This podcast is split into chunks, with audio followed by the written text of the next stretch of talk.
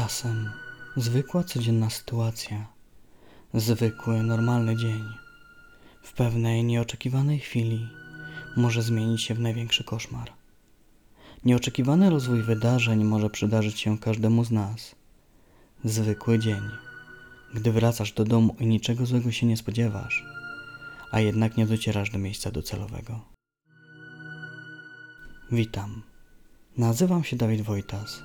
Jest to pierwszy odcinek mojego podcastu Śladami zbrodni.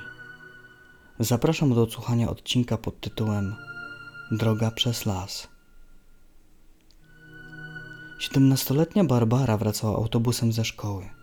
Nic nie wskazywało na to, że będzie to jej ostatni przejazd i ostatni przystanek, na jakim wysiądzie. Dziewczyna po wyjściu z autobusu kierowała się prosto do domu leśną drogą. Prawdopodobnie właśnie w tym miejscu doszło do ataku napastnika i jej śmierci. Gdy dziewczyna nie wróciła na noc do domu, matka zawiadomiła milicję o zaginięciu córki. Jeszcze nie wiedziała, z jaką prawdą będzie musiała się zmierzyć. Jej ciało zostało odnalezione po kilku dniach. Rozpoczęło się dochodzenie, typowanie podejrzanych osób, które mogły dopuścić się tej zbrodni. Mirosław C. był jednym z podejrzanych morderstwa Barbary. Śledczy przesłuchali pasażerów regularnie jeżdżących na tej trasie. Znalazła się tam wzmianka o tajemniczym mężczyźnie ubranym w brązową połyskującą kurtkę. Na widok ludzi uciekał i chował się w pobliskim lesie.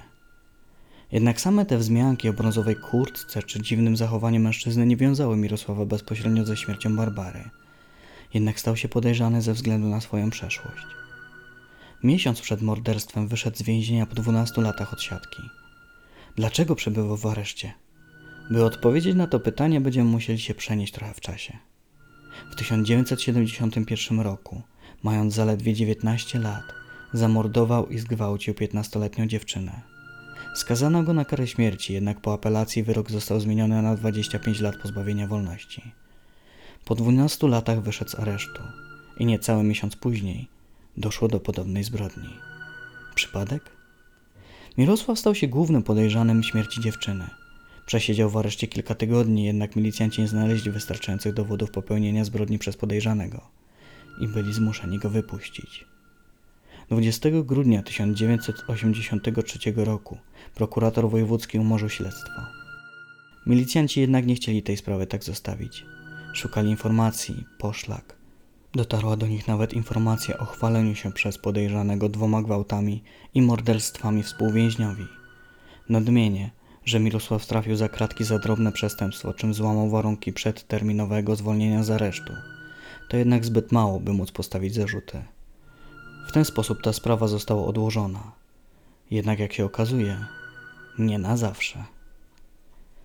Kolejne lata mijały, a wraz z nimi rozwijała się nauka, metody badania śladów i materiałów dowodowych. Milicjanci spisali się. Materiały z tamtej sprawy były bardzo dobrze zabezpieczone. Dzięki temu można było wykorzystać nowoczesne narzędzia, laboratoria i jeszcze raz przyjrzeć się tej sprawie. Zagadka została rozwiązana dzięki badaniu DNA. Już nie było wątpliwości, kto popełnił tą straszną zbrodnię. Mirosław nie mógł się spodziewać, że po 27 latach od dokonanego morderstwa śledczy go odnajdą. Przez ten czas zdążył założyć rodzinę, ułożył sobie życie na nowo. Prawdopodobnie już dawno zapomniał o dokonanych zbrodniach i wierzył, że sprawiedliwość go nie dosięgnie.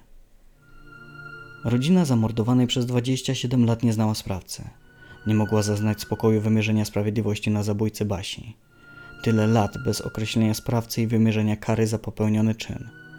Dzięki powrocie do tej sprawy sprzed lat można było skazać mordercę, a rodzina mogła w końcu zamknąć tragiczny rozdział w swoim życiu.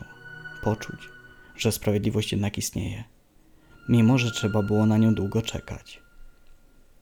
Sprawa Mirosława C. powinna być przestrogą dla zbrodniarzy. Nierozwiązane śledztwa z przeszłości nie są zapominane. One czekają na rozwój nauki, na rozwój metod śledczych, by kara za popełnione zbrodnie mogła dosięgnąć sprawców. Dziękuję za wysłuchanie pierwszego odcinka mojego podcastu. Zapraszam na kolejne historie kryminalne, które niedługo pojawią się na kanale.